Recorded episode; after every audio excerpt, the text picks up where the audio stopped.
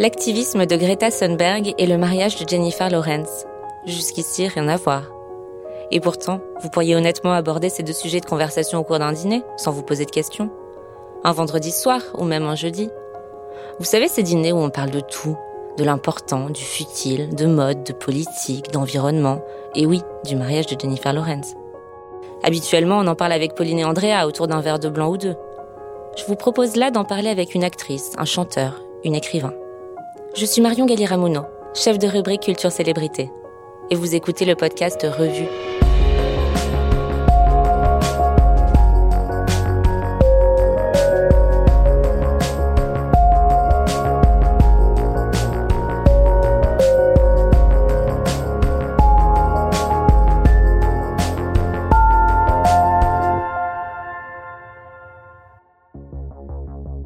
Dans chaque épisode, nous relisons Madame Figaro avec les yeux de nos invités.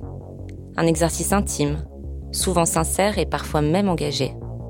Alors aujourd'hui, j'accueille une actrice, que dis-je, une artiste, peintre, photographe, sculptrice, réalisatrice, la lumineuse Charlotte Lebon. Vous avez 33 ans. Vous nous avez fait hurler de rire sur le plateau du Grand Journal. Une époque où vous vous glissiez encore dans la peau de cette Miss Météo folle dingue et sans loi. Vous auriez pu vous installer dans cet humour qui vous allait si bien. Eh bien non. Vous avez pris de nouveaux virages. Vous dessinez Donald Trump avec des seins à la place des yeux. Vous photographiez la brume. Vous êtes la voix d'un documentaire sur l'infernale domination humaine sur la planète, Anthropocène. Et si en réalité, on ne vous connaissait pas vraiment? Bonjour Charlotte Lebon. Bonjour. Je suis ravie de vous avoir avec moi aujourd'hui. Je vous souhaite la bienvenue sur notre podcast La Revue. Merci beaucoup, La Revue. Peu de personnes me demandent si je vais bien. C'est plainte Meghan Markle dans une interview à une chaîne britannique, au bord des larmes. Donc j'ai envie de vous demander euh, comment allez-vous, Charlotte Lebon? Ah ben moi ça va très bien en ce moment. Ça va très très bien. Je me sens totalement dépassée. C'est ce qu'a dit Charlie Theron dans une interview évoquant son quotidien entre enfants et tournage. Qu'est-ce qui vous dépasse, vous?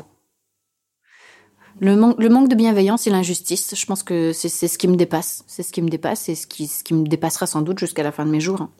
Dans une enquête sur les méthodes plus ou moins douteuses des tabloïds anglais, on s'est attaché à connaître les limites de ce genre de journaux, les limites financières euh, et morales.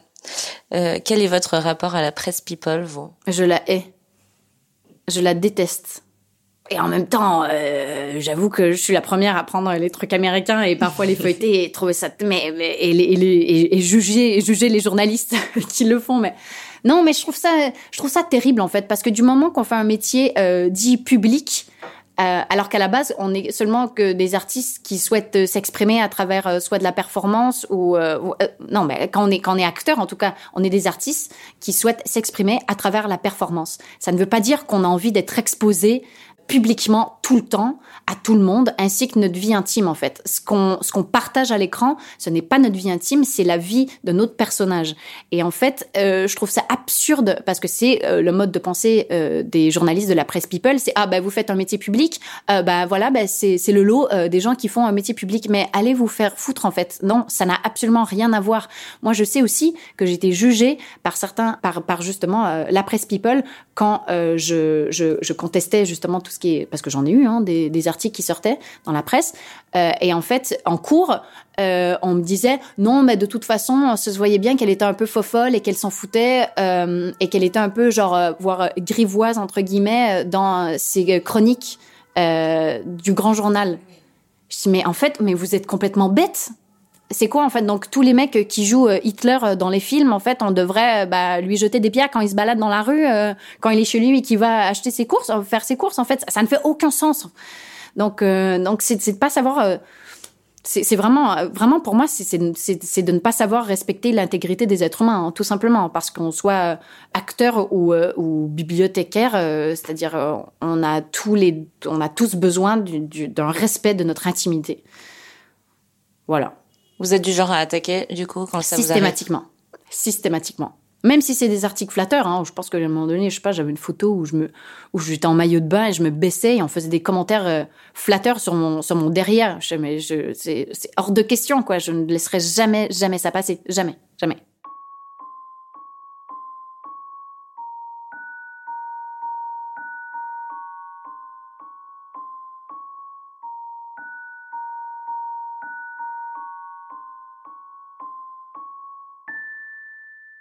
Depuis le début de l'affaire Weinstein, le monde du cinéma a brisé le silence sur le harcèlement et l'agression sexuelle, puis le monde de la mode, notamment, et d'autres. Vous faites, ou vous avez fait partie de ces deux mondes en tout cas. Quel est votre point de vue sur, euh, sur tout ce MeToo euh, euh, planétaire? Mm-hmm. et peut-être à l'égard de votre propre expérience? Alors ça c'est un mouvement qui était nécessaire parce qu'en fait euh, c'était quelque chose qui était extrêmement tabou en fait. Donc on a révélé un tabou. Donc je pense qu'à chaque fois que ça s'est fait, euh, c'est bénéfique et c'est extrêmement positif. Donc j'ai pas j'ai pas grand chose de plus à dire là-dessus à part que à part que ce que je trouve merveilleux aujourd'hui, c'est qu'il y a beaucoup de gens maintenant qui euh, bah, beaucoup d'hommes, hein, notamment, parce que ça vient surtout de la part des hommes. Hein. Je pense qu'il y a eu quelques femmes hein, aussi, mais, mais ça vient surtout de la part des hommes euh, qui vont maintenant se, se tenir autrement sur les plateaux euh, du, à, ce mouvement. Et ça, je trouve ça, et ça, je trouve ça super. Je trouve ça super. Et, évidemment, c'était nécessaire et c'était bon. Et de toute façon, dès qu'il y a une évolution quelque part, c'est que c'est positif, quoi.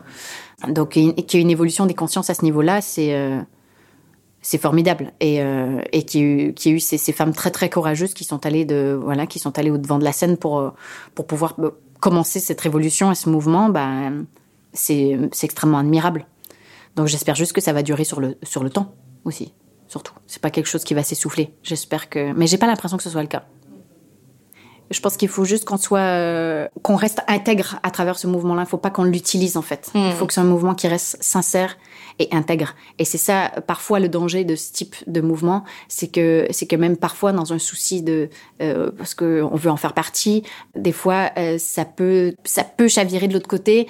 Et, et, là on peut créer des injustices qui sont pas qui qui ont pas lieu d'être. Je pense qu'il y a des hommes aussi qui ont été comment dire Malmené Oui, malmené là-dedans aussi. C'est pas. Il y a énormément de femmes qui sont victimes. Hein, attention. Hein.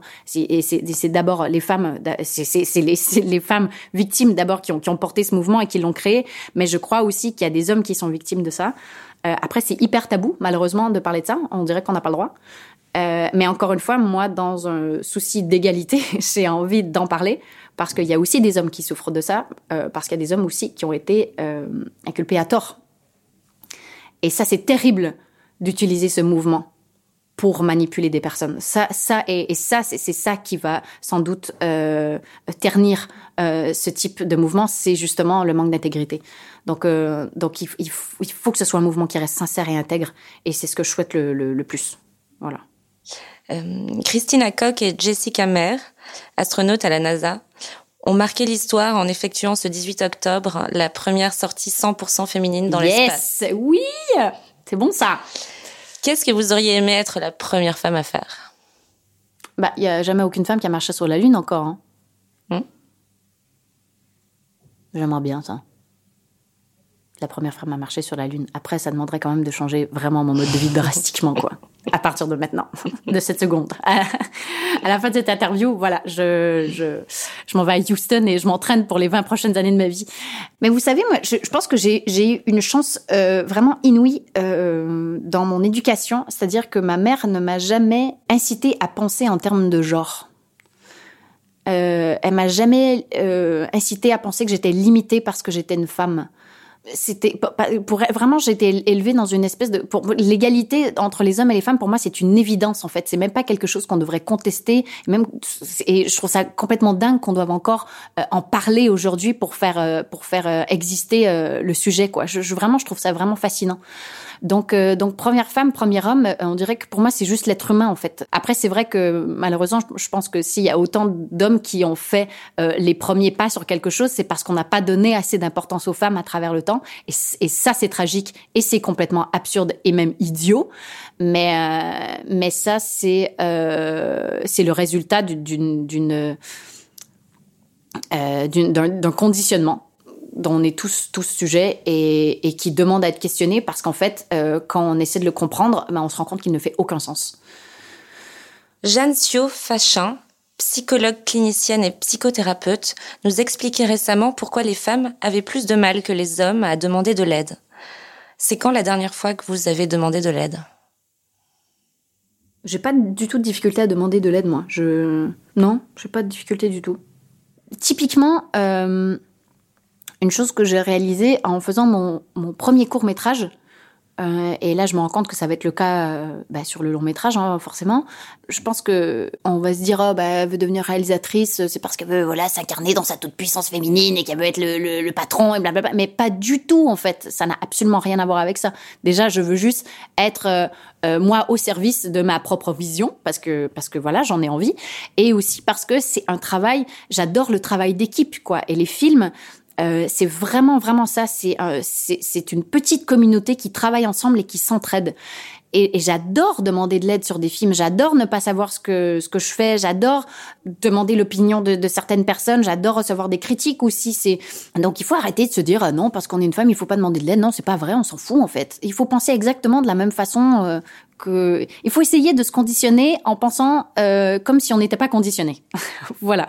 Je pense que c'est ça la clé. Lors d'un discours au Well Child Awards, le prince Harry a fondu en larmes à la simple évocation de son fils Archie. Trop mignon. Vous pleurez souvent, vous? Ouais. Hyper facilement. Comme je pense que je ris aussi facilement que je pleure en fait. C'est puis les larmes, c'est elles peuvent être euh, voilà euh, témoins de, de, de, de ma tristesse et de ma joie. C'est-à-dire que c'est vraiment quelque chose qui arrive très très vite et spontanément et et voilà. Mais c'est encore une fois, je crois, dû à mon éducation, qui était euh, que lorsque j'étais petite et que je me et que je pleurais, euh, ma mère m'invitait à aller complètement au fond de ma tristesse et, et à complètement assumer ses pleurs. Disait mais vas-y, il faut que tu sortes. Tu as envie de pleurer, tu pleures juste à temps que tu n'aies plus envie de pleurer. Euh, quand j'étais en colère, même quand j'étais en colère contre elle, elle me disait c'est bien d'être en colère, vas-y, sors ta colère au complet. Et ce qu'elle faisait très souvent, bah, d'ailleurs c'est pas juste ma mère, hein, c'est ma mère et, et mon père, euh, ils me mettaient dans ma chambre et, et je dévalisais ma chambre au complet, en fait. Vraiment, j'expulsais toute, toute, toute ma colère. Une fois que c'était terminé, je m'assoyais et je regardais le bordel que j'avais créé. Et ma mère rentrait, elle disait, c'est bon, t'as terminé, là? Je dis, oui. Et maintenant, tu rentres ta chambre. Tu ranges ta chambre. et donc, euh, et donc, c'est tout ça pour moi sont des sentiments qui sont euh, la colère, la joie, la tristesse euh, sont des sentiments pour moi qui sont tous sains, nécessaires et ouais, nécessaire à mon bon fonctionnement en fait, qui fait en sorte que je crois que c'est ce qui fait en sorte que je suis une personne euh, à peu près équilibrée entre guillemets. C'était quand la dernière fois que vous avez pleuré? Euh, Il y a quatre jours dans une scène que je devais faire, voilà, où je devais pleurer très très très fort. Voilà.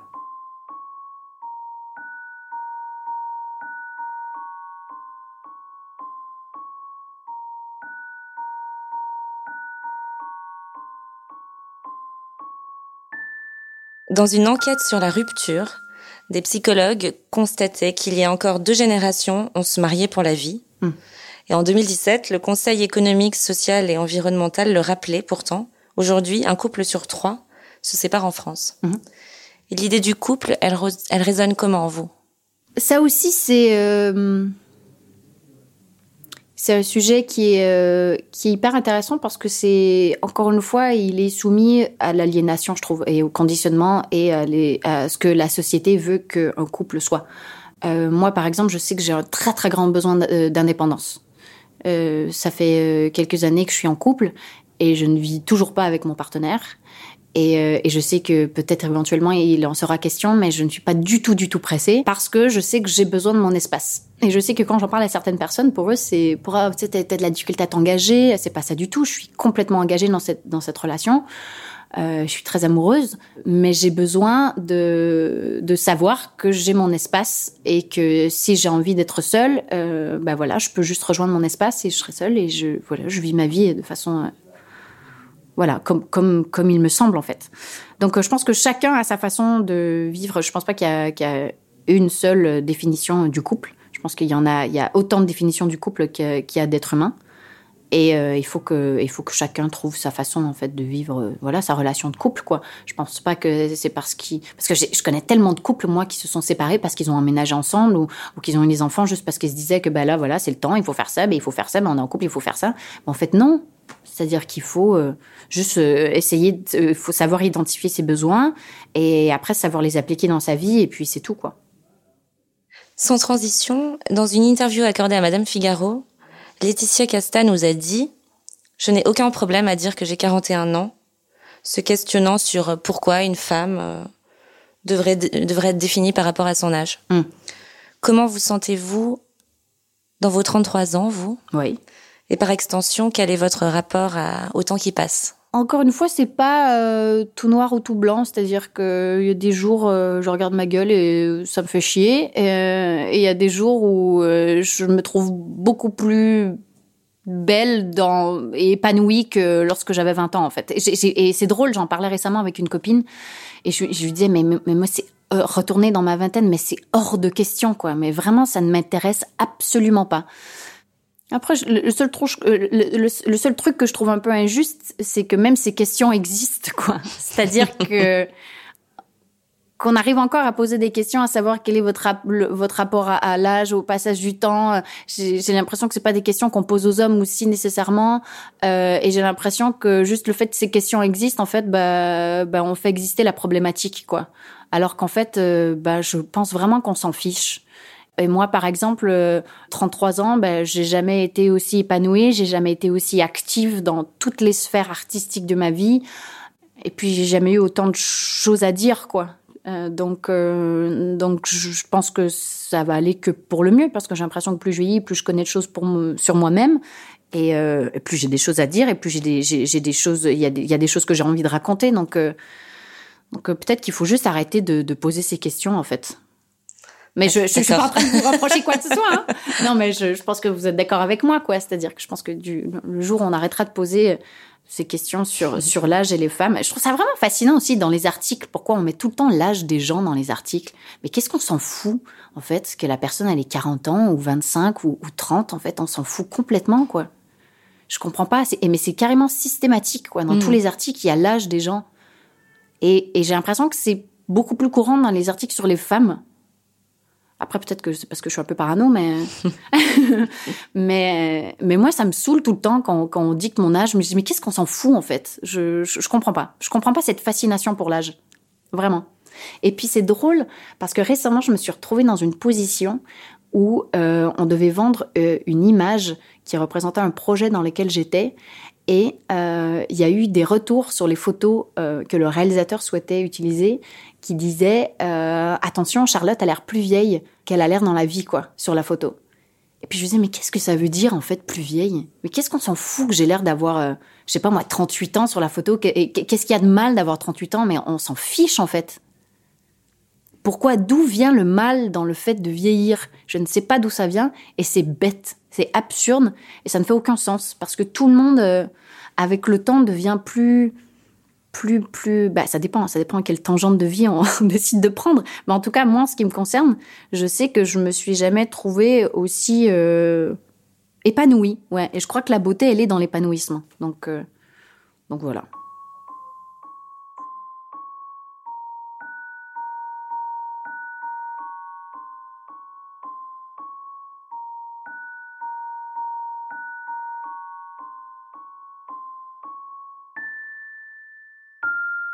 Lycéennes, étudiantes, artistes, employées dans la mode et d'ailleurs. Elles se décident toutes, à travers des marches ou des actions, à s'engager face à l'urgence climatique et environnementale. Y a-t-il une Greta Thunberg euh, qui sommeille en vous? Non, parce qu'elle, c'est vraiment une, c'est une activiste. Moi, je suis pas, j'ai pas la prétention de dire que je suis une activiste. Il faut, il faut une abnégation dingue pour euh, devenir activiste, euh, comme Greta. Euh, c'est pas mon cas. Moi, je reste malgré tout très égoïste parce que je reste dans mon coin et tout ce que je veux, c'est euh, créer et faire mes projets. Et, donc, euh, non, pas du tout. Euh, mais, mais à ma façon, je pense que à travers la création et à travers ma façon de créer, je peux me, en fait, je me dois d'être, pour être cohérente hein, avec, avec, avec ce qui se passe avec le réchauffement climatique et, et l'état de la planète, c'est d'être responsable dans mes choix, c'est-à-dire que dans le choix des matériaux, dans le choix de de, ben, de, ce que je recycle, ce que, ce que je recycle pas, dans mon mode de consommation aussi, c'est-à-dire de consommer de moins en moins, peut-être d'imposer aussi certaines règles sur les plateaux euh, où je suis réalisatrice, de d'imposer des règles, ben, de faire des plateaux verts quoi, qui sont éco-responsables. Ça, c'est des choses qui sont possibles et qui sont nécessaires, je crois. Et c'est carrément quelque chose que je que je souhaite faire. Mais de là à dire que je suis proche d'une Greta, pas du tout, quoi. Je, je l'admire énormément, mais c'est pas, non. J'admire Greta Thunberg, mais je l'ai mise en garde. Si tu agis par peur, tu seras forcément déçu par le résultat de ton action. Cela ne se passe jamais comme on veut. C'est Satish Kumar, l'activiste écologiste et l'entraîneur spirituel, qui, a dit ça, euh, en répondant à la question des activistes qui, de manière générale, misent un peu tout sur la peur. Hum. Qu'est-ce que vous en pensez? Je sais pas ce qu'il faut. C'est vraiment, c'est vraiment une vaste question, mais je pense que c'est vraiment, c'est à, nous observer, c'est c'est euh, c'est vraiment fascinant comment comment les humains réagissent parce que on est aussi là en train de se battre à savoir euh, euh, quelles sont les causes aussi de, de l'état de notre planète et on, on, se crêpe le chignon à savoir oui mais c'est peut-être ça oui mais c'est peut-être ça mais tant qu'on ne sait pas ce que c'est ben on peut pas vraiment savoir euh, quand on sait pas comment le régler on sait pas exactement comment faire. Alors que c'est bête quoi. C'est-à-dire que si on a un cancer personne ne se dit genre ben tant que je ne connaîtrai pas la cause de mon cancer eh ben je ne je ne le soignerai pas en fait. C'est complètement stupide en fait. On, devrait juste se focaliser sur sur les solutions et ensuite on comprendra peut-être les causes mais mais bon c'est absurde d'essayer de de je je sais pas c'est un peu le fait la poule quoi mais je crois que je, je, sais, je sais pas ce qu'il faut. Je, je sais pas ce qui, et je pense pas qu'il y a qu'un seul mode c'est-à-dire c'est pas soit la c'est pas en choquant avec la peur qu'on va faire changer les gens. Peut-être que certaines personnes vont changer avec la peur mais peut-être que d'autres personnes vont changer euh, à travers euh, en leur montrant des images tu vois de beauté. Par exemple comme comme comme le documentaire d'anthropocène qui est justement traité avec beaucoup beaucoup d'esthétisme. Et peut-être que c'est ça qui va choquer les gens. Donc je pense pas qu'il y a il y a un seul mode de, fonction, de, de fonctionnement en fait. Je pense pas qu'il y a une seule méthode pour euh, faire changer les gens. Il faut juste qu'il y ait une prise de conscience globale en fait, et il faut qu'il y ait une révolution à tous tous les échelons. Et ça, c'est compliqué quoi. Je sais pas pourquoi on a tant tant de mal à la faire. Je je sais pas, j'ai pas la réponse. Et notre dernière question. En parlant chose rare de sa vie privée, Marlène Schiappa a récemment déclaré qu'elle avait la chance d'avoir un mari si formidable. Hum. C'est quoi votre chance à vous? Ma chance à moi, c'est de pouvoir euh, faire ce que j'ai envie de faire dans ma vie, quoi. Point, en fait. C'est-à-dire, euh, je jouis d'une liberté complètement dingue parce que j'ai la chance de gagner suffisamment ma vie pour pouvoir prendre un avion, aller voir ma famille quand je le souhaite. Parce que j'ai la chance de faire le métier qui m'anime et que j'aime, quoi. Et que j'ai, et en plus, euh, j'ai la chance de faire plein de métiers différents, en fait. Personne ne m'oblige à choisir. je ne souhaite pas choisir.